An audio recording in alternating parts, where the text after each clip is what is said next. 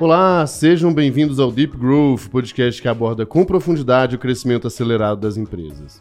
Eu sou Gabriel Costa Mineiro e eu tenho o prazer de receber aqui hoje, diretamente de Portugal, o José Simões, fundador do Zen Club. José, cara, obrigado demais. Obrigado pelo eu pelo convite, prazer estar aqui com vocês. Boa, vamos lá.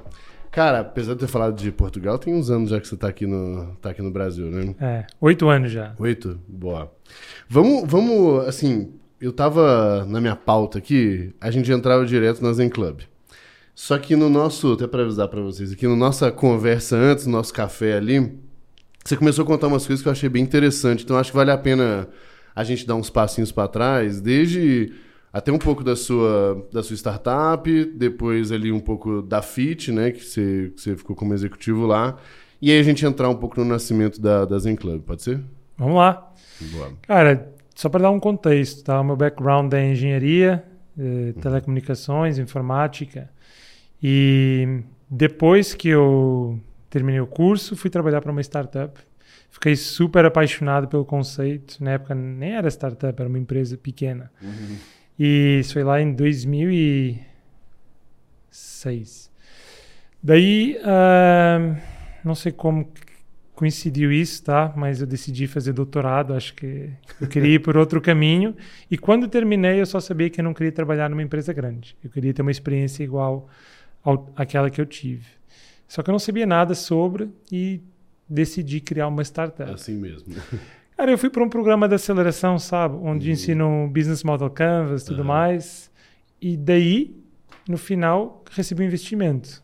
E decidi começar. Então, é uma startup de marketing mobile. Uhum. Era meio que um Foursquare com Groupon na época, sabe? Um peixe urbano aqui do Brasil. E com loyalty. Cara, e foi muito interessante, tá? Foi a minha primeira experiência onde eu tive o contato com growth. Uh, acho que talvez um, eu nem sei se eu posso falar isso um, um growth hack, mas um, um dado interessante que a gente usou na época para crescer foi arrumar um investidor mediático, hum. tá? E que, que, o que, que é um investidor mediático? Ele era bem mediático? Era bem mediático, ainda hoje. É, mas o, a ideia é o seguinte: você gasta muito dinheiro para adquirir cliente, né? Uhum. E o que a gente pensou foi, e se a gente arrumasse alguém que ajudasse a gente a crescer? Tá? Uhum. Era um produto B2C, onde para o negócio dar certo a gente precisa de muitos usuários. Um grande, uhum. E você sabe que é muito caro adquirir usuário, né? Cada dia que passa fica um pouco mais uhum. caro. Uhum. E a gente achou ali uma oportunidade e tinha um contato. O nosso investidor já tinha esse contato e a gente decidiu arriscar. Ah. E, e, quem que foi esse investidor? Sabia que você ia perguntar isso. Cara, foi Cristiano Ronaldo. É mesmo? É. Foi o primeiro investi investimento em startup do Cristiano. Uhum.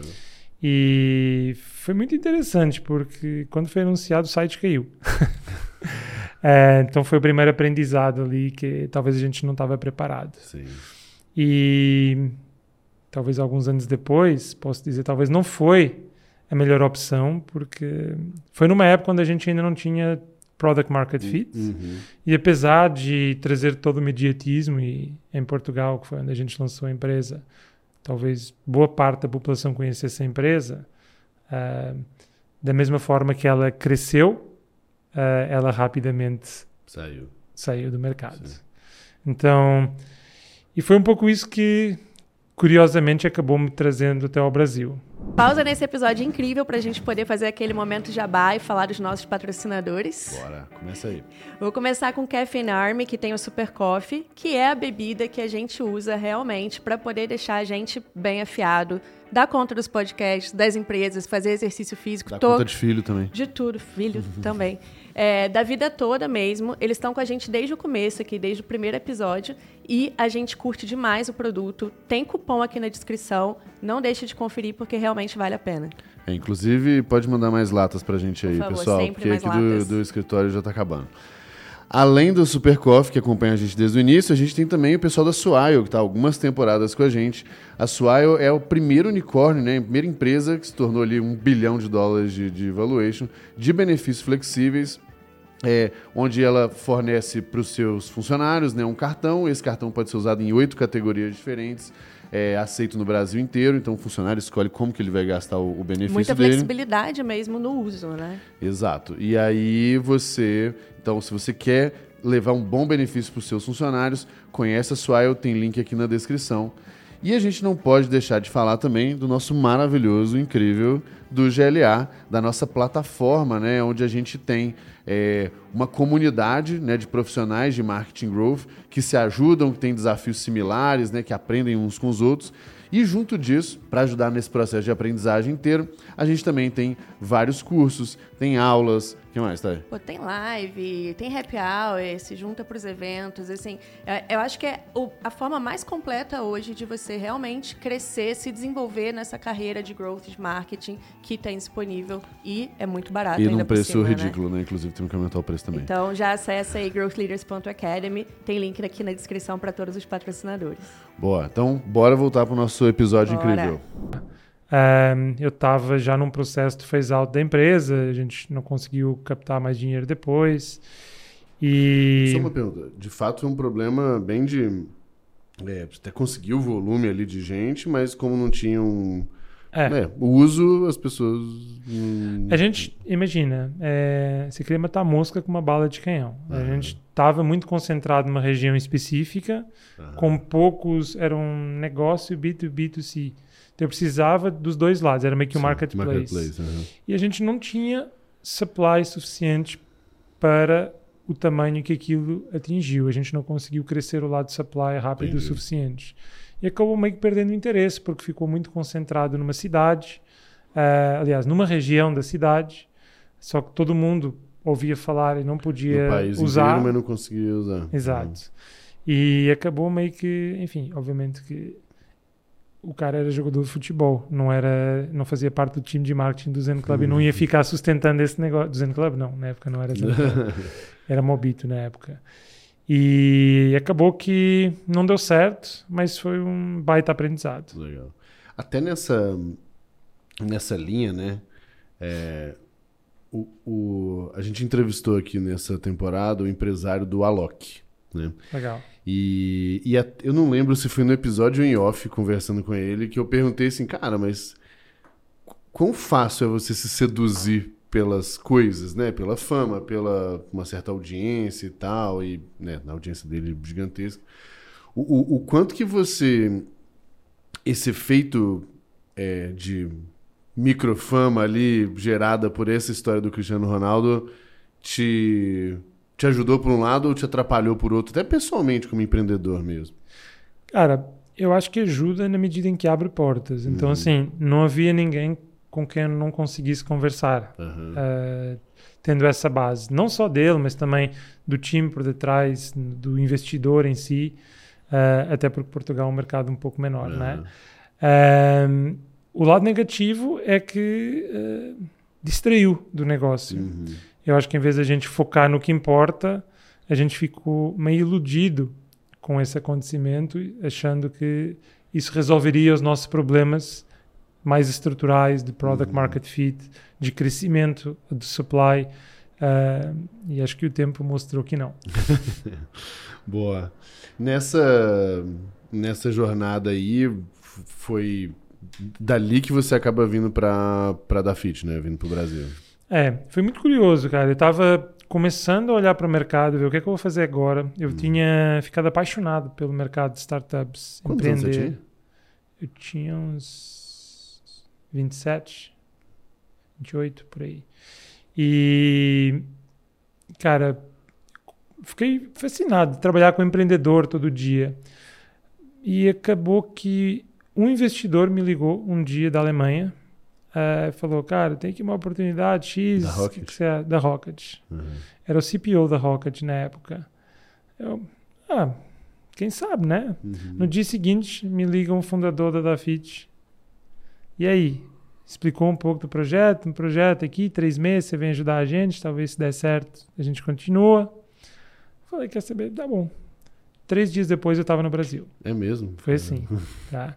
E era um projeto de três meses com um foco muito específico. Eu estava com um desafio de sei se você lembra na época, era muito retail e queriam ficar um pouco mais fashion. Uhum. E querendo ou não, como CEO ou como empreendedor, você acaba ganhando muita experiência de como criar um produto, não é? Como crescer, como fazer as coisas de um jeito mais sutil, né? E acho que foi essa experiência que me deu essa trouxe essa oportunidade. Cara, foi muito legal, porque apesar de eu não entender nada de moda na época, Uh, olhei para o mercado e, e foi curiosamente através de alguma estratégia de growth que acabei ficando lá quase quatro anos, tá?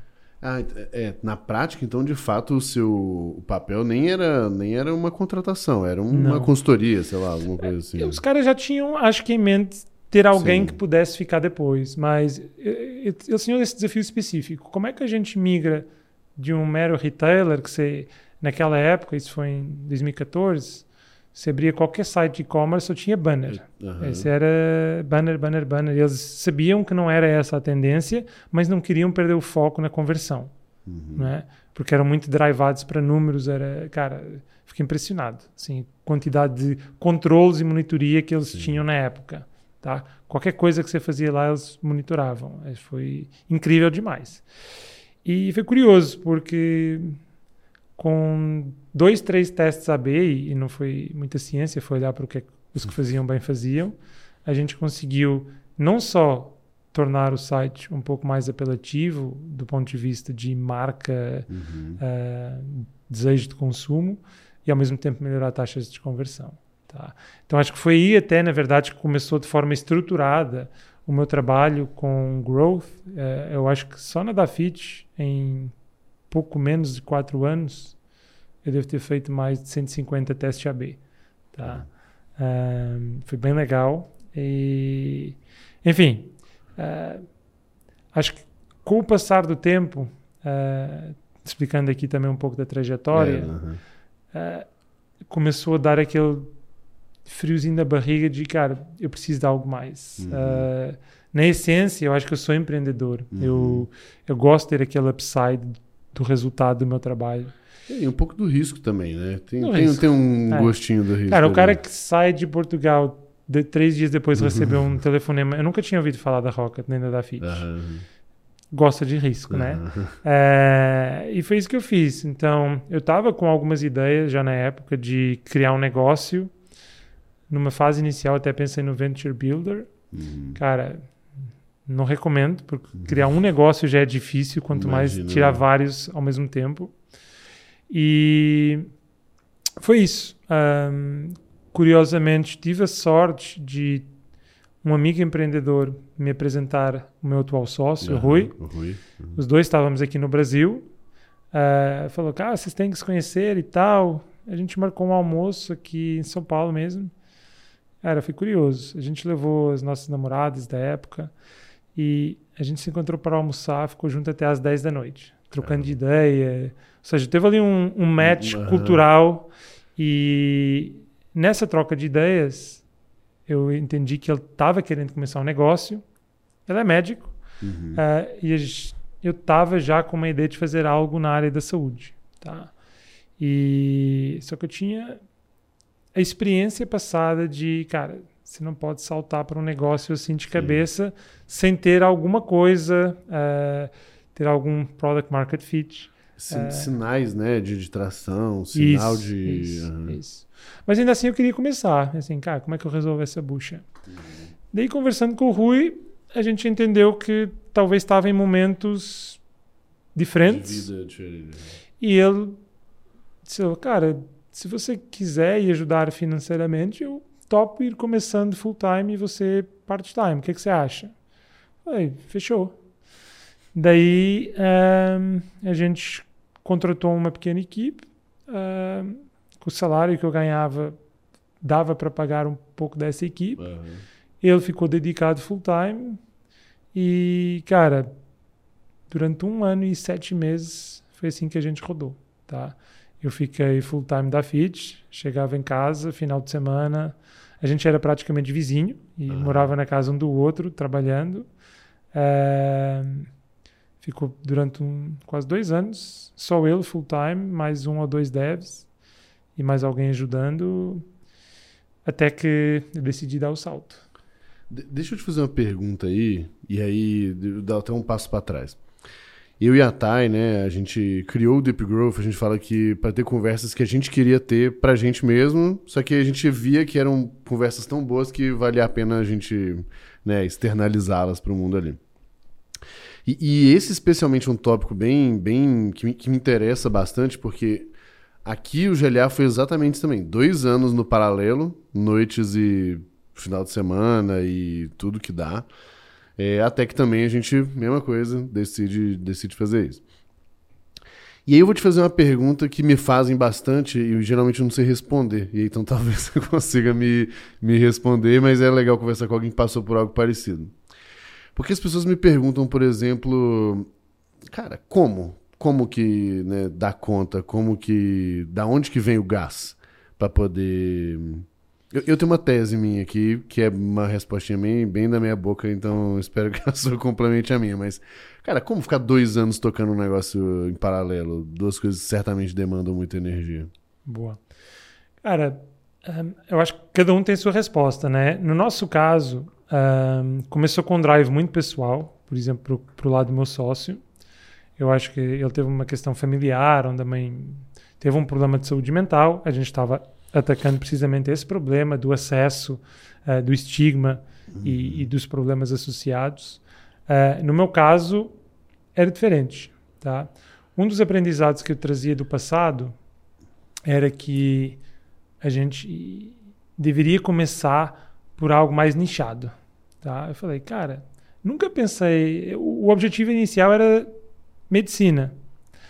Mas, cara, tá uma, não estava regulado na época, saúde mental já era semi-regulado, ou seja, já uhum. não era consulta terapia, mas era aconselhamento terapêutico, era algo parecido. Tinha uma gray area ali, Exato. né? Tinha uma cinza. Tinha gray area, mas já operava, o Conselho Federal de Psicologia já, já permitia atendimentos uhum. online. E, cara, estou seguindo o by the book, não é? No passado tentei fazer uma coisa era um programa de loyalty para tudo. Imagina, uhum. não, faz, não faz muito sentido pensando agora em retrospectiva, uhum. né? Ou pelo menos ainda ninguém conseguiu fazer isso bem feito. E falei, cara, me parece uma boa oportunidade, mas confesso que era algo que eu, um mercado que eu não conhecia. Mas depois que a gente rodou o protótipo, eu decidi experimentar. E o curioso, assim, a primeira sessão eu falei, não senti nada. Uhum. Daí, né? Mas eu lembro que na terceira sessão deu uma coisa assim, eu falei, cara, é isso. Eu também tenho alguma coisa que eu quero tratar, que eu quero resolver na minha uhum. vida. E, cara, anda para frente. Cento e poucas sessões de terapia que é, uhum. e, alguns, e algumas experiências, eu me tornei o produto do meu produto. E acho que talvez esse tenha sido o maior drive para chegar onde eu acabei chegando. Né? Aquilo que começou como uma ambição de negócio se tornou meio que um, uma missão, sabe? Tanto é que no meio dessa jornada, depois a gente pode até falar sobre isso, falei, cara, eu tenho que levar isso para o meu país, tenho que levar para Uhum, Portugal. uhum. Foi um, digamos assim, do ponto de vista de negócio, talvez não uma boa decisão, Mais de missão, sim. mas né? de missão. E ainda hoje a gente tem alguma conexão com Portugal, tem parte do time lá, mas eu acho que, cara, não sei, depois que você experimenta, está no sangue. Respondendo à sua questão, sabe? Eu acho que. Não é que eu não me veja trabalhando para outros, mas eu gosto de criar, eu gosto da aventura, eu gosto de arriscar, mas acima de tudo, eu gosto de resolver problema. É, o que que... Aí vem, vem uma outra pergunta aqui na minha cabeça. É, o que que são indicadores, ou talvez até sinais, né? Indicadores talvez esteja formal demais aqui. Mas o que, que são sinais que você foi coletando ao longo dessa jornada, especialmente nesse período ainda né, de jornada dupla, que, é, que foram. Você falou um já, que é do próprio produto e você entender como aquilo ali fez bem para você, logo poderia fazer para outro. Mas o que, que foram alguns sinais que foram acontecendo ao longo da jornada que você falou assim, pô, é, parece. Beleza, parece fazer sentido, vamos, vamos mais um pouco. Legal. A gente desde o início tinha uma espécie de North Star Metric, não é? Eh, que era o número de sessões. No fundo é um indicador em que ou você está conseguindo impactar mais gente, ou as pessoas que você cap captura ou traz para dentro da plataforma estão fazendo com mais frequência. Então esse sempre foi o nosso indicador. Eu lembro todo dia olhar ali para o Stripe, ver o número de vendas, número de sessões Aham. e ver esse número crescer dia a dia. Então, sei lá, semanalmente, eu lembro primeira semana cinco consultas, cara, é pouco. Na segunda Mas, dez. mas na primeira semana é do caralho, esses cinco. é né? que é família e amigos, né? Mas ainda assim, é legal. E aos poucos você começa a ver a ordem de grandeza mudar, sabe? Então, das 10 por semana passa para 100 por semana, passa para as mil por semana.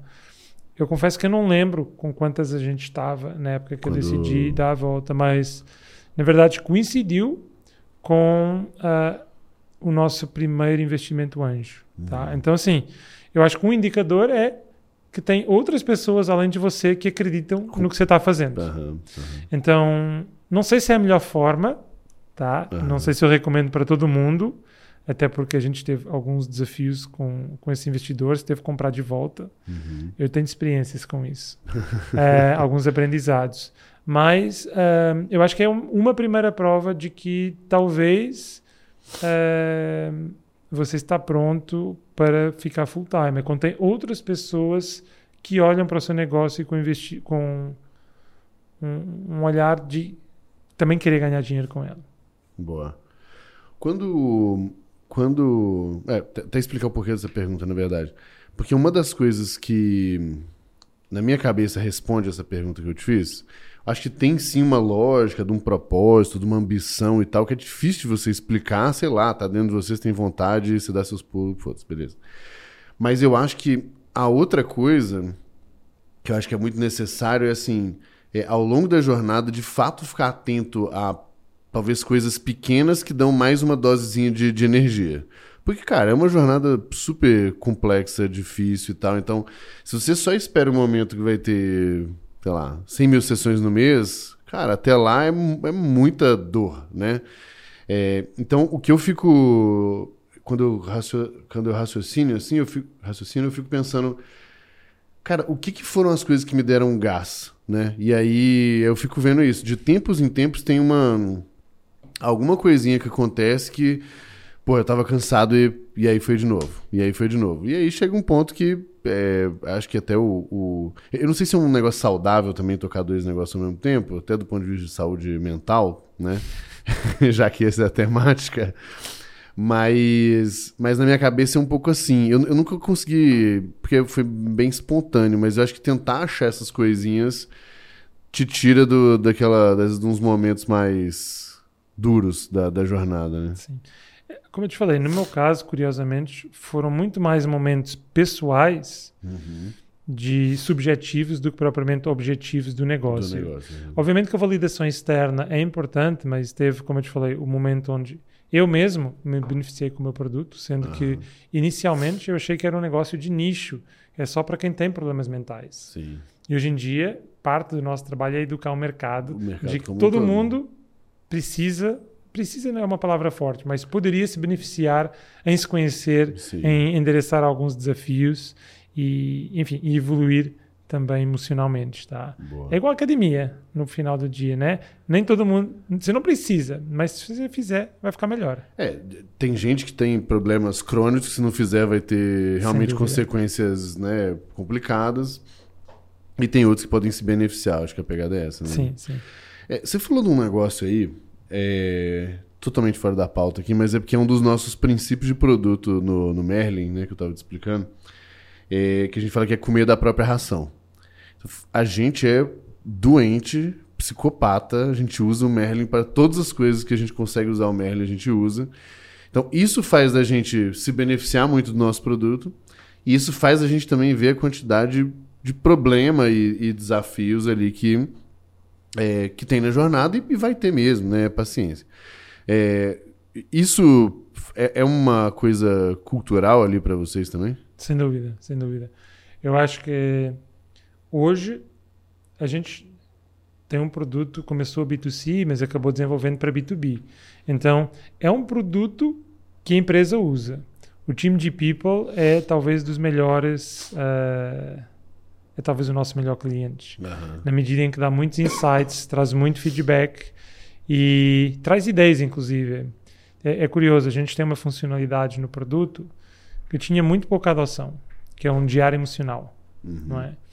E o time de People tinha um desafio que era, cara, como é que eu meço se as pessoas estão engajadas, não estão, como é que elas estão se sentindo?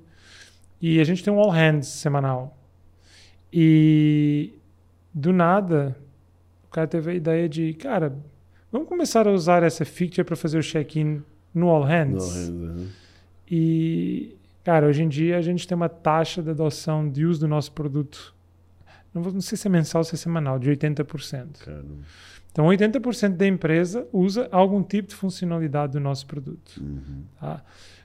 E às vezes por conta de triggers pequenos que o time pode ter.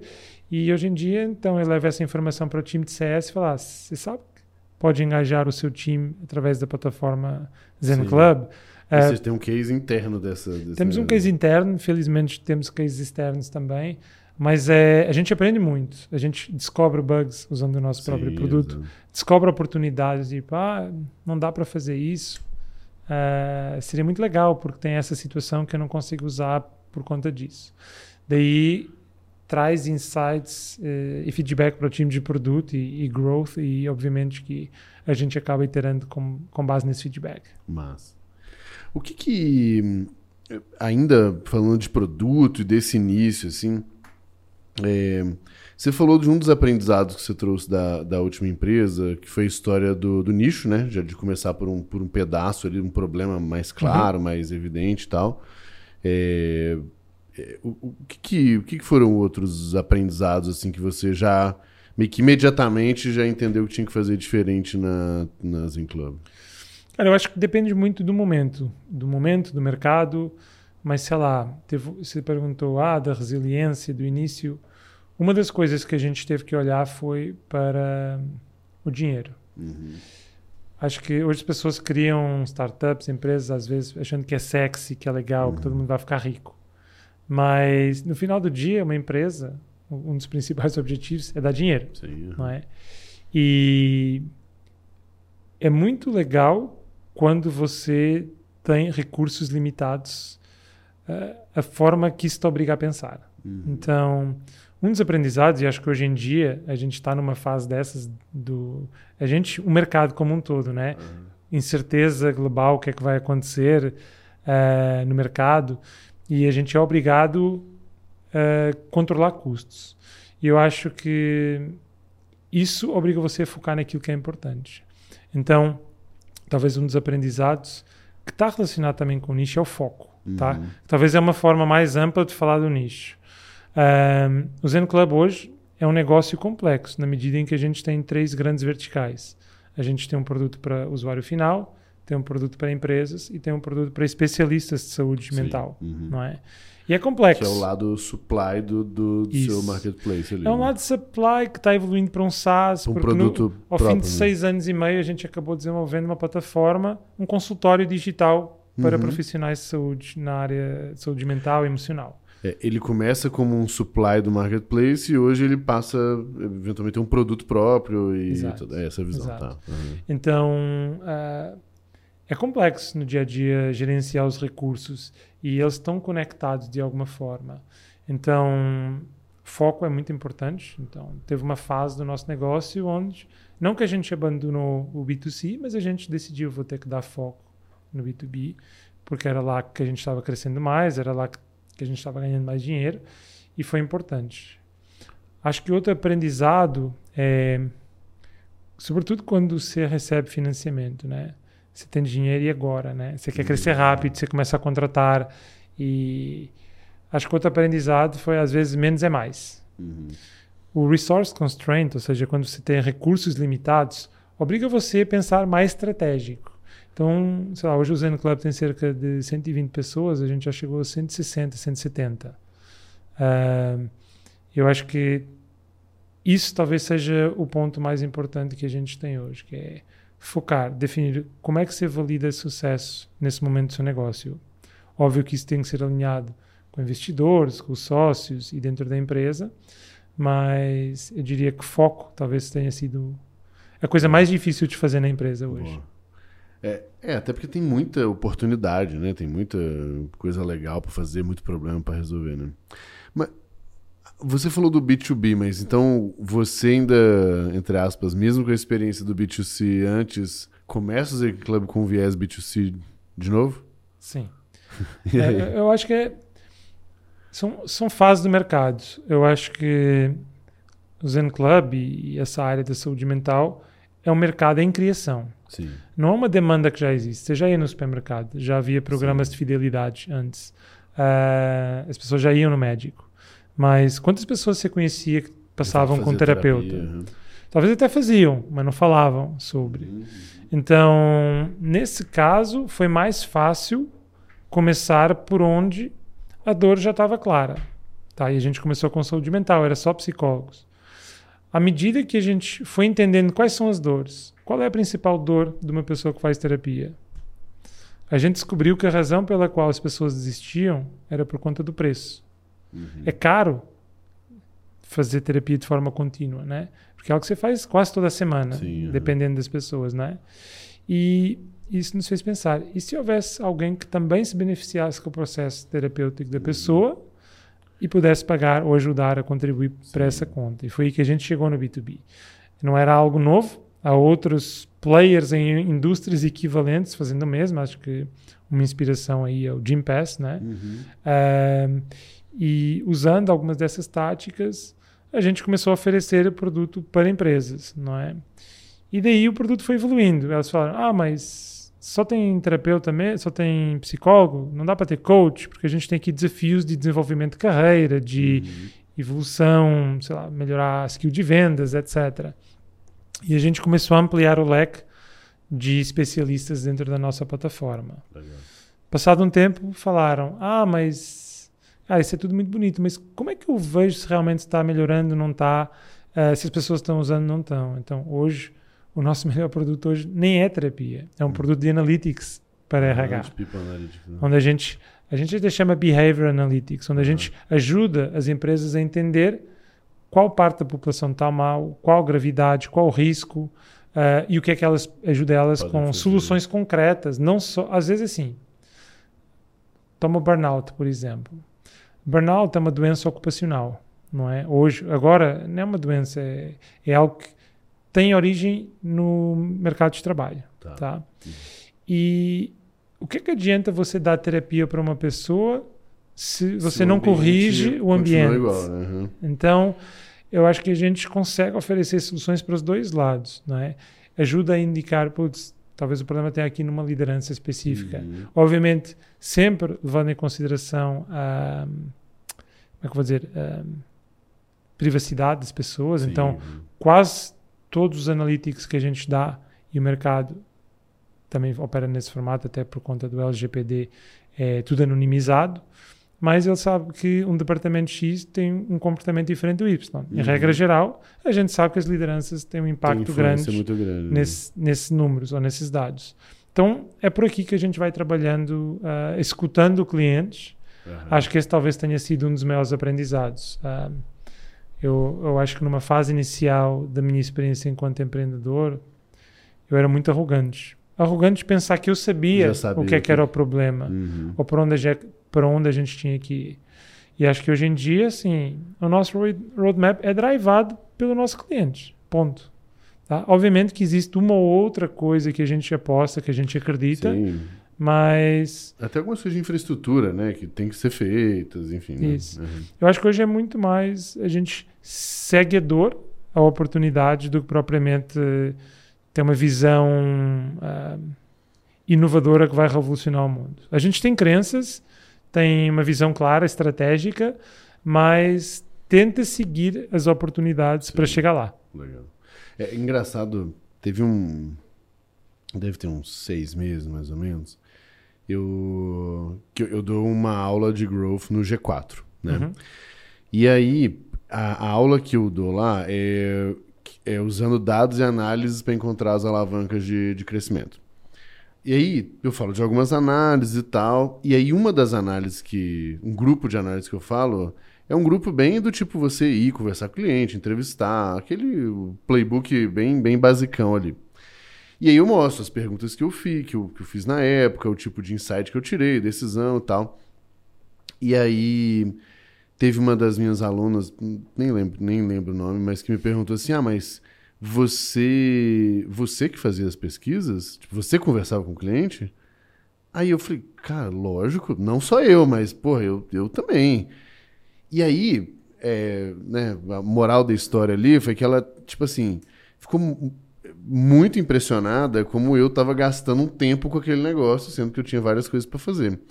E o ponto foi assim, cara, mas que, que adianta eu fazer um tanto de coisa se eu não entendo realmente né, a dor, se eu não entendo o que, que tá pegando. Porque o jeito que a pessoa explica a dor dela, eu posso falar assim, ah, cara, essa caneta aqui, ela não funciona. Eu posso falar assim, pô, essa caneta é uma merda, toda vez que eu escrevo ela falha, eu não aguento mais, eu quero outra. Pô, dói muito mais uma coisa, né, nela e tal. Então, quando, quando eu acho que você. Essa história da arrogância, eu não sei se. Eu não sei se todo mundo é pelo mesmo motivo, mas que de fato essa prática que é meio óbvia, ela não, não, não é muito, muito feita. Né? E, e, e, eu lembro, é, eu te falei, eu fiz um curso à volta quase do Business Model Canvas na minha primeira empresa. Eu aprendi uhum. sobre o modelo. Eles falavam, não, vai, você tem que falar com o cliente. Você tem que ir lá e escrever o que é que você aprendeu. E eu lembro que na época eu não fiz. Tipo assim, ah, vou, vou soltar essa parte. Uhum. Não, eu já sei qual é o problema. Eu tenho esse problema. Uhum. É, então acho que foi um erro. Mas tem outro ponto que eu acho muito interessante, tá? Que, apesar de ser muito importante falar com o cliente, muitas vezes o cliente fala, aquilo que ele fala é diferente daquilo que ele faz. Uhum, uhum. Então, ao longo do tempo, eu, se eu tiver que escolher, idealmente você consegue fazer os dois, mas eu tento observar o comportamento ao invés de fazer essas questões, como eu te falei há pouco. Uhum. Muito teste AB. Então, assim, às vezes você pergunta, você pagaria por isso? Eu pago. Se lançar funcionalidade, opa, não sei se é bem assim. Então, coisas que eu faço hoje para resolver esse tipo de assunto. Antes de lançar uma funcionalidade, coloca o botão no site. Uhum. Vê se o cara clica. Uhum. Mas assim, clica aqui para ter acesso à funcionalidade X. Um smoke test, né? Um é, daí fumaça, já né? pode colocar preço. E ver se ele clica assim, quero ser contactado. Uhum. Então a gente começa a validar as hipóteses com dados reais, com interações, obviamente, que tem um fluxo de conversão ainda depois disso para comprar, mas para mim. Indicadores já bem mais é, fortes. Né? Quando a gente tem volume, e quando a gente começa a ter volume, eu acho que é uma forma mais fácil e até mais assertiva de você ter dados, tá? Então, hoje, felizmente, sobretudo com o cliente final, a gente pode se dar esse luxo, porque temos quase 2 milhões de acessos mensais no site e no blog, uhum. o que nos traz bastante dado uhum. para conseguir entender algumas tendências e oportunidades. Massa. É, até esse bloco do. Assim, né? Aí, óbvio que eu resumi uma aula de duas horas em 30 segundos, né? Mas a graça era exatamente isso: é você. É, você observa várias coisas, inclusive, que é Pô, a pessoa chegou até aqui e parou. Pô, não, deixa eu tentar entender o porquê, o que que, que, que impediu ela de continuar. E aí deixa eu testar o que que, que faria, o que motivaria ela a continuar. Então, de, de, todo jeito, acho que a lógica de você entender ali o que que trava, o que que motiva, o que medo, que medo que ela tem, o que que impede. Eu falo que tem, tem duas grandes coisas para descobrir, que são os medos e as motivações, que é o que, que impede as pessoas e o que, que as motiva a fazer alguma coisa, né? Boa. E aí a gente é, entra num momento do mundo muito complicado né, em 2020. É, e que, cara, se antes a gente tinha uma dificuldade de falar sobre o tema de saúde mental, talvez o segundo tema, tirando a própria Covid, que mais se falou foi exatamente saúde mental, uma vez que mudou muita coisa muito rápido e tal. O que que assim, né, óbvio que é muito ruim falar como que, como que foi bom para vocês a pandemia, acho que não é essa parada, né? Mas assim, o, o que que surge de oportunidade para vocês? E principalmente, o que, que vocês têm que se adaptar no meio desse caminho? Porque apesar de ser, obviamente, boas oportunidades, é, certamente vocês não estavam esperando por isso e, e, e, coisas tiveram que acontecer dentro da empresa, né? Sim, sem dúvida. Eu acho que um, a primeira coisa que, sei lá, uh, aconteceu aqui foi que as pessoas começaram a falar de saúde mental. Tá? E isso ajudou muito o Zen Club. Uh, acho que dois meses depois de ser lançado, que todo mundo estava fazendo lives, etc., a gente foi procurado por todo mundo. Todo mundo. Em marcas querendo oferecer terapia. A gente chegou a fazer uma campanha de terapia por um real, uh, realmente porque cara, as pessoas estavam surtando. Sim. uhum. Uh, imagina você está acostumado, né, para mais o brasileiro que gosta de estar na rua, uh, interagir e do nada você não pode sair de casa. As pessoas, as pessoas, realmente começaram a ficar mais introspectivas e pensar, talvez eu precise lidar com esse assunto. Cara, e o impacto foi gigantesco né, em todos os aspectos. Em termos de abertura de portas, então empresas ou entidades que antes achavam que não era para eles começaram a ver internamente alguns problemas. Cara, como é que eu lido com isso? As pessoas estão com uhum, ansiedade, uhum. as pessoas não querem trabalhar. É, a própria forma como as pessoas né? trabalham mudou. As pessoas ficaram em casa ainda hoje.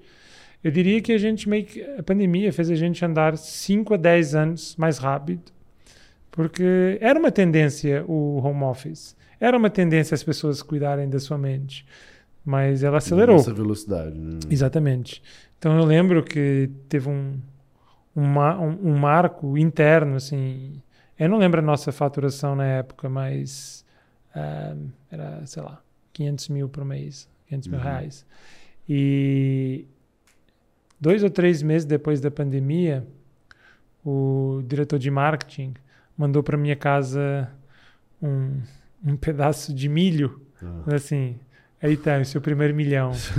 que a gente bateu um milhão naquele mês é... Dois, três meses depois de começar a pandemia. É, né? Foi assim, um, um crescimento muito rápido. Uhum. Acho que, como empreendedor, a gente é sempre muito ambicioso. Sempre, o nosso BP sempre é ambicioso, não é? Existe o BP que a gente se compromete com o fundo e tudo mais, claro. mas a gente tem, tem sempre uma ambição interno, a mais. Né? Eu acho que esse, esse, ano foi a única vez que a gente conseguiu ultrapassar a nossa própria ambição. Uhum. E obviamente que o mercado ajudou nesse sentido, tá? Então, era, fez a gente ter que contratar mais do que a gente esperava, uhum. mas com isso também vieram as dores de crescimento. Uh, questões culturais, a gente precisou contratar muito rápido, acabou perdendo um pouco de filtro na uhum. contratação, criou alguns conflitos internos de cultura. Uhum. Uh, por outro lado, quando você está crescendo, meio que tudo é minimizado, sim, né? Sim. E você acaba vendo, talvez um ano depois, as consequências. Mas, de, de uma forma geral, foi para o negócio muito positivo e, e eu acho para a sociedade como um todo. Porque hoje em dia, eu acho que as pessoas não têm mais tanta vergonha uhum. uh, de falar sobre, cara, estou ansioso. Tanto é que burnout foi reconhecido só esse ano como doença no lugar de trabalho. Eu não sei se essa é a terminologia certa, uhum. acho que não é bem assim.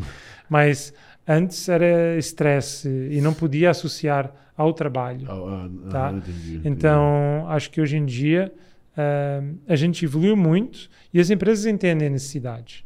Acho que existe um dado no mercado, acho que só o ano passado, tá? nos Estados Unidos, a gente viu sete empresas de saúde mental virarem unicórnios. Caramba. Sete. Tá? Uhum. Empresas que há cinco anos provavelmente não existiam. É, a expectativa é que no Brasil possa acontecer o mesmo boa, em breve também. Em breve, boa. É, de, dentro disso, você falou da Gimpass ali, eu até tenho uma, uma relação boa com eles. É, e, e, a Gimpass conseguiu um negócio no mercado que foi meio que quase se tornar um benefício obrigatório assim para as empresas, né? Tipo, a empresa hoje, dando mais o nosso mundo mais moderno e tal, que não tem de empresa, é tipo assim, pô, como assim, né? Você não tem esse benefício. Aconteceu também de, talvez nesse período, talvez agora também, de, de essa a solu alguma solução de saúde mental, talvez não necessariamente a própria Zen Club, é, talvez a empresa em si ela nem acreditava tanto, mas ela viu que todo mundo, né, sei lá, os concorrentes ou o mercado em volta estava fazendo, e ela meio que, cara, tá, é, vou, vou, Entendi que é um quase obrigatório, assim. Você sentiu isso acontecendo? Cara, acho que ainda não, uh, mas eu acho que está para acontecer, tá? Inclusive, nessa época da pandemia, Uh, o Jim Pass viu essa oportunidade e fez uma parceria com a gente, distribuindo o nosso produto, porque as empresas estavam pedindo. Pedindo, né? Tá? Uh, eu diria que é uma tendência, ainda para mais aquelas empresas que se preocupam mais com ESG, que é sustentabilidade, uhum. uh, e os objetivos de sustentabilidade que a gente tem propostos para os próximos anos. A gente tem uma ambição. Tá? Uhum. A gente já tem um produto, inclusive, a gente tem um selo Zen Club, que de certa forma é um selo que qualifica as empresas no que diz respeito à saúde, saúde mental. mental. Né? Não necessariamente ela tem que usar o nosso produto, mas obviamente que é um práticas, catalisador. Uhum. É, a gente consegue mensurar, sobretudo, a adesão ao benefício, ao produto e o engajamento, tá? E com esses critérios, a gente acredita que também pode se diferenciar e gostaria de ser um critério para você ter um selo ESG ou, sei lá, para estar listado na bolsa, hoje você tem que cumprir certos requisitos financeiros, uhum. não é? Em breve, você, e já existe, tem certos requisitos trabalhistas também. Uhum. Por que não também boas práticas de cuidar dos trabalhadores, uhum. tá? Eu sei que existem algumas coisas em curso nesse sentido e, quem sabe, o Zen Club não necessariamente o Zen Club, mas algumas das coisas que a gente oferece no mercado acabem por se tornar obrigatórias ou pelo menos essenciais. E eu acho que os líderes mais descolados já estão entendendo isso. Sim, sim. E querem cuidar do bem-estar da, da sua população. No final do dia, o que é, que é uma empresa que não mais do que o conjunto das pessoas que trabalham lá dentro? Sim. É? Eu até estava é, vendo uma, uma, o site de vocês mesmo, é, é, acho que hoje de manhã, e eu achei bem interessante ali, porque, se eu não me engano, o, o, o pitch principal de vocês é exatamente a relação do, do, cuidado da saúde mental com produtividade e dinheiro, né? Então, meio que talvez a empresa assim, beleza, você, não se importa tanto assim com seus funcionários, cara, mas tá bom, ainda assim, se você está preocupado, né, com produtividade, com desempenho e tal, esse aqui é um tipo de um cuidado necessário para esse negócio que você, quer, né? Sim. E hoje em dia, para você ter ideia, como é que é o nosso argumento de vendas? Não é cuide dos seus colaboradores. Né? Obviamente que também é. Sim. Mas a, a, gente, as empresas precisam de algo mais, não é? Como é que eu comprovo que, que o meu produto efetivamente ajuda, não é? E a gente hoje faz muitos estudos com os nossos clientes. Uhum. Então a gente tenta cruzar dados que eles têm. Então a gente tem dados hoje que, por exemplo, isso são dados agregados de todos os clientes, tá? A gente sabe que usuários que aderem ao Zen Club dentro de uma empresa têm 20% menos chance de turnover do que usuários uhum. que não uhum. fazem. Isso é, é média. Dependendo do nível de engajamento com o benefício, é chega a 50%. Então, assim, turnover é um custo altíssimo para as empresas. Uhum. Não é? E tem outro, o outro lado da moeda, né? Afastamento. Uh, o custo Sim, do afastamento o custo da perca de produtividade, de o presenteísmo, que hoje em é dia, sei lá, é, na verdade é o presenteísmo, o custo de você estar lá e não fazer nada, não produzir. Ou seja, é pior ainda, né? Porque você não, Exato. você está contando com aquela pessoa e ela não está entregando. O presenteísmo é tipo o inverso da produtividade, né? Uhum. Você está lá, mas não está produzindo. E ainda para mais agora com o home office fica cada vez mais difícil de mensurar uhum. isso. A gente felizmente, começa a ter os primeiros resultados nesse sentido. Tá? A gente tem estudos que a gente faz, grupo de controle que usa Zen Club, grupo controle, que não, o grupo que não usa Zen Club, e os resultados são bem animadores. Que massa. Então, acho que saúde mental e o nosso negócio começa a se vender não apenas porque a gente está fazendo bem para as pessoas, para os colaboradores e para a sociedade, mas porque tem um ROI associado. Sim, sim. As empresas investem e tem um retorno financeiro ou de produtividade. É, e, e, a gente não precisa ter muita demagogia também, né? Assim, pô, se é um negócio que é importante para a empresa, a empresa ela tem trocentas oportunidades agora, até porque o RH está sendo bombardeado com a quantidade de, imensa de oportunidades ali é, ela vai olhar as coisas que ela vê, ou um, ou um ROI, ou pelo menos uma perspectiva de ROI mais imediato. Né? E, mas é um dado do mercado, tá? Assim, só para você ter ideia. O uso de terapia hum, do plano de saúde, dos planos de saúde, cresce em média 22% ao ano nos últimos cinco anos. Tá? Isso é mais do que qualquer outra especialidade. Então, assim, algo que, por exemplo, para um plano de saúde há, sei lá, cinco anos representava talvez 1% dos custos associados, talvez até menos, não sei, Uhum. hoje começa a incomodar, Sim. não é? Então, é, obviamente que hoje a gente não opera com plano de saúde, mas é um indicador de que a sociedade Coisas estão acontecendo. está, está cada vez mais preparada para esse tipo de serviço, está cada vez mais necessitando e deixa eu te fazer uma pergunta, sabe? Você já uma vez teve que usar o plano de saúde e se você teve, como que você encontra um especialista? Qualquer aplicativo hoje não te dá mais do que localização geográfica para achar um especialista. Exatamente. E se você tem um problema no ombro, não quer ir num ortopedista que é especialista no joelho Sim, lógico. não é? Então, ou, enfim, ainda para mais a gente está falando aqui, às vezes, desde que seja um bom ortopedista para você, tá bom. No caso terapia é preciso conexão, química, Sim, empatia, e é difícil de encontrar.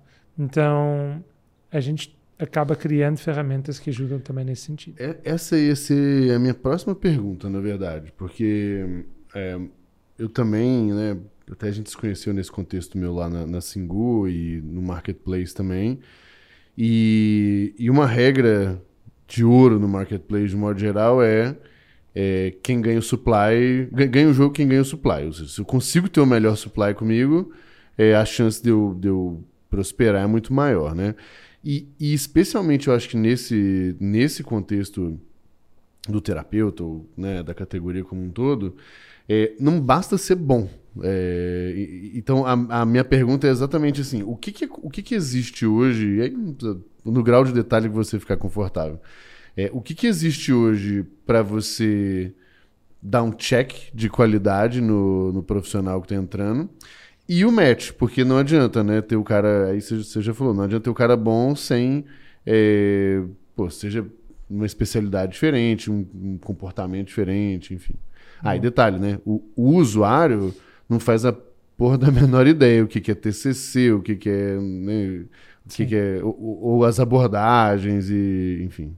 Sim. Legal. Cara, a, a gente se preocupa bastante. Então, ao passo que alguns concorrentes hoje operam como marketplace aberto, a gente opera com marketplace fechado. Então, assim, hoje, para você estar na nossa rede, você tem que pagar. Tá? E isso é um dos critérios. A gente quer pessoas que sejam sérias, não estejam só querendo ver se funciona. Aham. Porque é um investimento parte a parte, não é? Sim. A pessoa tem que estar comprada com o produto Com a tese. para poder fornecer um bom serviço. Ah, então, imagina você chama o Uber e o cara nunca vai, ou chega atrasado ou tem o carro sujo. Uhum. Então, achar, alinhar incentivos é algo que é importante, tá? Legal. Mas todo o processo começa com uma análise curricular, tá? A gente tem entrevista, tem ferramentas num processo pré-seletivo onde a gente já valida alguns pontos, porque assim, tem muito picareta no mercado, né? E a gente, no caso de terapeutas, tem que validar se o CRP está ativo, ah, a experiência e tudo mais. Então, temos um processo bem rigoroso de admissão, ah, mas no final do dia, quem valida é A o nosso seleção- cliente. É uma seleção natural. É uma seleção natural. O nosso algoritmo leva em consideração hoje critérios como ahm, avaliações, obviamente, Uhum. volume e qualidade, tá? recência dessas avaliações, porque às vezes as pessoas se descuidam, né? começa bem depois descuida. Uhum. Ah, Provavelmente uma retenção também, né? recorrência, Ah, que é a retenção, Uhum. porque no final do dia ninguém vai ficar curado em uma sessão. Perfeito. Então, se você não tem capacidade de reter o cliente, é porque talvez o match não foi bom. Ah, então, a qualidade dos dados que a gente coleta do profissional também é muito importante, porque depois no matchmaking não adianta só um lado. Às vezes é um profissional muito bom, mas se o cara tem uma queixa de ansiedade e eu sou especialista em relacionamentos, talvez É, não é vá melhor funcionar. Não adianta ele ser bom. Então, disponibilidade é uma coisa que a gente leva em consideração na medida em que, regra geral, as pessoas procuram com urgência ou com 50% dos nossos atendimentos são feitos nas primeiras 24 horas após o cadastro. Tá? Assim, que a pessoa está já num grau de urgência grande, né? É, é, você está procurando um médico para alguma coisa, se regra geral quer num dor ali, curto né? espaço de tempo, não é? E acho que a gente consegue, eh, esse até é um, um critério interessante. Hoje, a gente com certeza, se a gente for abrir agora o aplicativo, vai ter gente online para te atender. Hum, A gente tá. também conseguiu criar um tamanho de supply, às vezes não é só qualidade, às vezes também precisa de volume, né? Sim. porque é isso. Também não adianta ter o Uber se você Só chama e ele não vem, só Isso, vem exato, amanhã, né? Exato. Deixa ter só a consulta daqui a um mês, né? É, ontem no jogo Brasil, ah, fiquei quase duas horas para conseguir chamar um Uber, ou seja, Cara, supply complicado. É, mas essa, essa é uma bucha, bucha complicada. Exato. Boa. É, vamos pro nosso último bloco aqui. Eu acho que. an- Antes também, eu não lembro a frase exatamente que você me falou. Eu, eu, ia, eu ia anotar, eu só anotei uma keyword aqui pra não esquecer. Bora. É, e aí eu acho que você não precisa falar muito da estratégia, da, da Zen Club e tal, mas é, uma, uma coisa que você estava me contando era um pouco do caminho que vocês estavam indo, era um caminho tipo, cara, tem coisa que é chata, tem coisa que é, né, o... mas que, beleza, tem que pegar e talvez tenha grandes oportunidades. Eu não lembro se você falou que tem grandes oportunidades no, no básico, no chato, não lembro a frase exatamente É. que você usou. Mas ela me- já me marcou e eu queria que a gente pega- pensasse os últimos minutinhos aqui nela. Boa. Eu não sei se foi mais ou menos isso, mas eu acho que as grandes oportunidades são nas coisas mais chatas. É, foi, eu acho que é essa, essa, essa aí. É por aqui, né? E é algo que eu comecei observando em outras empresas, tá? Regra geral, são empresas que crescem muito rápido e se tornam, não necessariamente billion dollar companies, mas que tem uma ascensão muito rápida e quando você olha para o que eles fazem, sério? Você ficou rico com isso? Uhum. Tem vários exemplos, não só no Brasil, mas na América Latina e no mundo, de empresas que foram resolver problemas que ninguém quis resolver, Uhum. porque são chatos, são complexos, não necessariamente complexos do ponto de vista técnico, mas complexos em termos de processo. Ou às vezes é só conectar duas pontas que não se falavam até aqui. E, e as não é sexy, né? Não tem nada de disruptivo no negócio. Mas normalmente todos eles têm uma coisa em comum: Ah, tem muito dinheiro envolvido nesse processo. Então, você olha para as indústrias mais chatas, é onde dá mais dinheiro. E você vê private equity, onde é que eles gastam dinheiro? Né? Em coisas complexas, a regra geral. E só cada vez há startups a- atentas a esse fenómeno e ao invés de tentarem resolver um problema muito grande, começam por algo muito específico, entrando novamente no foco, no nicho Uhum. e no problema muito concreto. Ah, E eu acho que a trajetória Zen Club tem vindo um pouco nessa linha. Não é apenas resolver um problema complexo, mas também assim, onde é que é, é meio que follow the money. Uhum. Onde é que está? E uma das constatações, e sem falar grandes coisas aqui de estratégia, que a gente viu é e, e custou fazer isso. Acho que os nossos investidores têm um papel importante de abrir os olhos para a gente. É, apesar de não ser sexy, não deve haver nenhuma empresa hoje no mercado de saúde, querendo ou não, a gente acaba lidando com saúde, que consiga operar sem entrar de alguma forma nas seguradoras. Sim. Tá? Que são gigantescas. É, que o dinheiro vem de lá, Uhum. não é? Então, ah, eu acho que temos concorrentes indo nessa direção. Acho que alguns vão por oferecer o produto mais barato, em volume, ganhar volume. A gente tem estratégias ligeiramente diferentes, mas eu acho que há muito problema complexo para resolver e saúde mental não é exceção. Sim, é talvez as coisas mais complexas. Por quê? Se hoje tem um problema no joelho, Cara, existem mil técnicas para resolver, fazer cirurgia no joelho. Já é algo que se trabalha há muito tempo. Hoje, dificilmente existem protocolos de atendimento de saúde mental nas organizações, nas empresas, ah, nos hospitais, nos planos de saúde. E acho que é um problema bem complexo de se resolver. Você precisa ser especialista. Ah, eu acredito que há aí uma oportunidade bem interessante para a gente. Boa. Pra gente terminar aqui, Zé, pô, muito, muito massa o papo. Aliás, deixa eu, antes de eu te fazer a última pergunta, deixa eu avisar as pessoas aqui. A gente sempre deixa uma pergunta extra que fica dentro da nossa comunidade do GLA, então tem link aqui na, na descrição. É, não vou nem falar qual que a pergunta, porque nós não combinamos ainda qual vai ser, qual vai ser a pergunta extra. Mas vamos lá. A gente sempre termina aqui é, falando, é, perguntando três indicações de, de conteúdo de um modo geral, e aí pode ser livro, é, curso, pode ser gente para seguir, mas enfim, três recomendações que você dá é, que foram importantes para você na sua trajetória, e tanto às vezes profissional quanto até pessoal também, mas que te ajudaram a, seja criar um produto, se tornar um empreendedor melhor, além de fazer terapia, né? Que eu acho que já é, um, já é uma, uma ótima dica aqui. Do... Já roubou minha primeira. Tá. okay, é, cara, mas reforçando esse ponto, talvez seria a primeira. Acho que todos nós podemos descobrir mais sobre nós mesmos. E eu lembro uma vez, em Papéis Inversos, eu tive a oportunidade de entrevistar o Murilo Gun, não sei se você conhece. Uhum, claro, claro. E ele deixou uma frase que ficou na minha cabeça, que é todo ser humano precisa de outro ser humano para ser o melhor ser humano. Ah, seja, seja família, seja mentor, seja o que for, você precisa se rodear de pessoas que podem ajudar você a evoluir. Então, procurar essa mentoria, seja na terapia, seja no mentor, num coach, uhum. acho que foi muito valioso. Então, não só dentro do Zen Club, já procurei, já tive coaches fora do Zen Club que me ajudaram muito nessa progressão. Então, às vezes é se, dizem que você é média de cinco pessoas com quem você mais convive. Então, você tem que procurar conviver com pessoas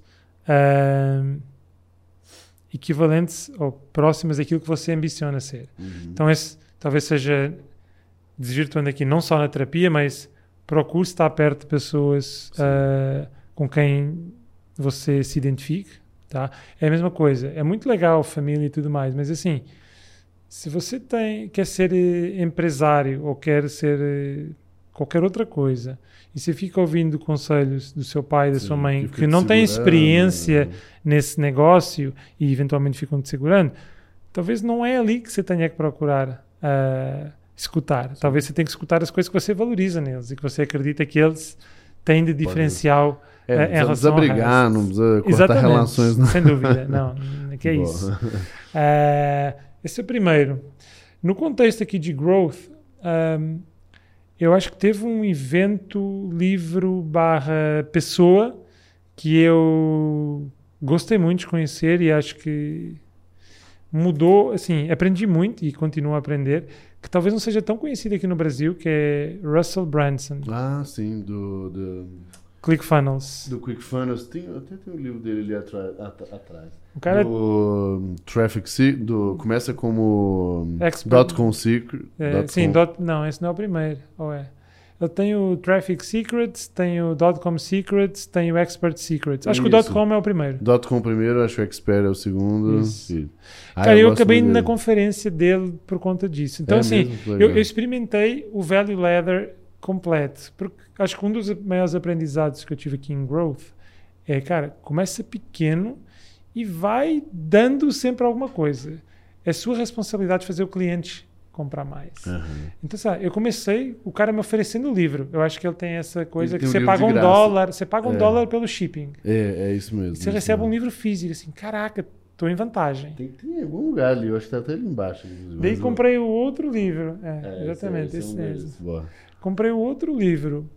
E daí, cara, comecei a ver os vídeos na internet e, e, no processo, na verdade, do checkout do livro, ele já te oferece, ah, Sim. mas você também não quer ver um vídeo de não sei o quê, tem uns é, order é, Na época né? não comprei logo. Uhum. Mas, cara, já gastei muito dinheiro lá.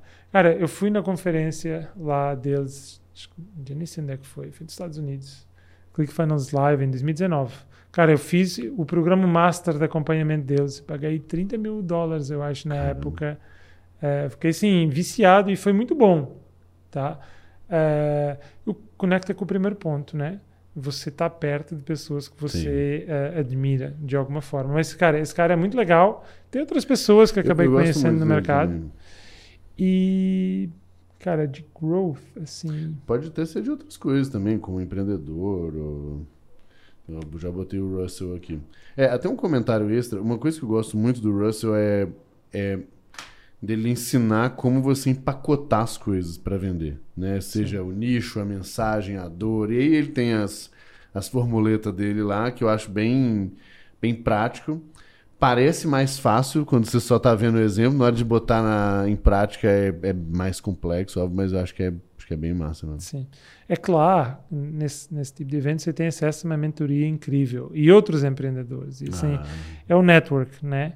E talvez hum, ah, vai ser meio que mais do mesmo, mas é se conecta com pessoas ah, que já fizeram ou estão fazendo o que você está fazendo. Porque, cara, empreender é solitário, muitas vezes, é complexo, é difícil. Eu acho que hoje a gente está numa posição já mais privilegiada. Mas, cara, quando você me conheceu, ah, teve época onde eu tinha que levar marmita para o escritório. E talvez já era uma, uma startup com algum nome, mas que você passa alguns perrengues. ah, E ter uma boa rede de apoio, ah, outros empreendedores, mentores, ah, ajuda muito, tá? Então, talvez tenha sido algo. Essa eu trago desde sempre, tá? Eu, eu lembro quando eu cheguei no Brasil, eu não conhecia ninguém. uhum. Apesar de eu ter, ter feito o último ano da faculdade no Brasil, foi lá em Floripa, em 2006. Boa. Eu tinha um hábito aqui no Brasil de chamar pessoas para tomar o café da manhã. A cada 15 dias, randomicamente, eu ia no LinkedIn. Então, eu, eu não lembro qual foi, não lembro direito o contexto. Talvez eu te conheci é, nesse formato. Porque eu, eu, não, eu não lembro o contexto exatamente, mas a gente foi exatamente tomar uma cerveja, um café, alguma coisa ali no ali em Pinheiros, né? Eu tinha, eu tinha esse hábito, porque, cara, eu quero aprender sobre algo. Quem é que tem aqui no mercado Exatamente. que é. sabe sobre esse assunto? Sabe? Acho que na época eu queria contratar alguém na área de growth ou performance Ah, marketing eu acho ou que foi assim. isso mesmo. é. Assim, cara, s- vamos trocar uma ideia. Quem que você conhece? Então é isso. Assim, você não vai saber tudo, mas tem pessoas aí que já passaram por aquilo que você vai passar. Então, você vai surpreender como as pessoas, você foi na época, eu acho, abertas para te receber e, e compartilhar um pouco daquilo eh, que elas já tiveram que passar. É, sabe que eu tenho uma, uma política muito, muito similar aí. É, eu acho que aí, durante é, muito tempo, eu fui a pessoa quem mais pedia os almoços que tal. E aí, hoje acaba vindo, né, muitos pedidos, seja de alunos, colegas, outros empreendedores e tal. E, e eu tento, assim, hoje eu não tenho agenda bloqueada para isso, mas absolutamente toda semana eu sento com alguém para conversar alguma coisa. Seja para ajudar, seja para conversar, seja para pedir ajuda, tanto faz. Mas virou também um dos hábitos ali que é, quando você faz isso talvez uma vez, talvez nem para você nem para ela Sim. seja uma grande transformação. Só que depois que você fazer isso 100 vezes, cara, você conheceu muita gente, você ajudou muita gente, você foi ajudado por muita gente. E aí isso aí vira um negócio muito, muito desproporcional mesmo. E estamos aqui hoje graças a Exatamente. aquele momento. E, e deixa eu te dar talvez o último ponto, aí vai ser um bônus, que é o quarto, talvez o mais interessante até para a disciplina de growth, que é a importância do dado ou do efeito composto. Uhum, Tá. uhum. Eu acho que muitas vezes a gente ignora eh, ou menospreza a importância de pequenos achievements ou pequenas conquistas ou de pequenas melhorias ou pequenas interações. Uhum. E aquilo que você falou, talvez isoladas, elas signifiquem pouco. Mas o composto dessas coisas ao longo do tempo eh, faz com que a gente evolua muito mais rápido. E isso é, é muito interessante, porque ainda hoje no Zen Club a gente começa, tem que treinar as pessoas muito à volta, teste AB, etc. E cada vez que eu vou começar a trabalhar com as pessoas, as pessoas falam assim: não, esse teste vai dar 20% de incremento. Assim, Aham. Cara, 20% é difícil. Eu entendo que às vezes acontece, mas é exceção, não é regra.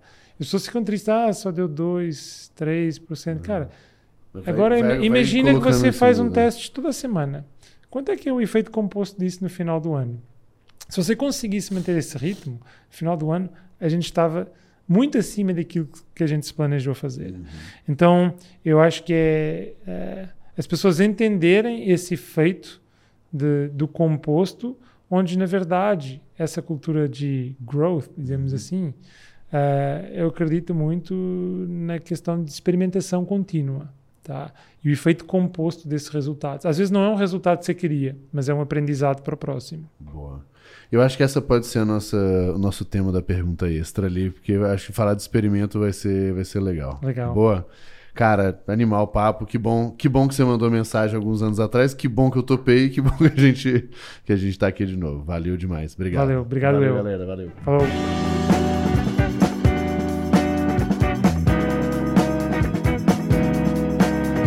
Zé, a gente terminou o episódio né, principal falando até do, do- dos efeitos compostos e como que os experimentos, quando você faz isso de uma forma consistente, geram um efeito grande. E até você falou mesmo na própria da Fit também foi um negócio que você fazia bastante. Hoje, como que é, assim, tanto um pouco da cultura de experimento, quanto na prática? Como que isso roda lá na, na Zen Club? Boa.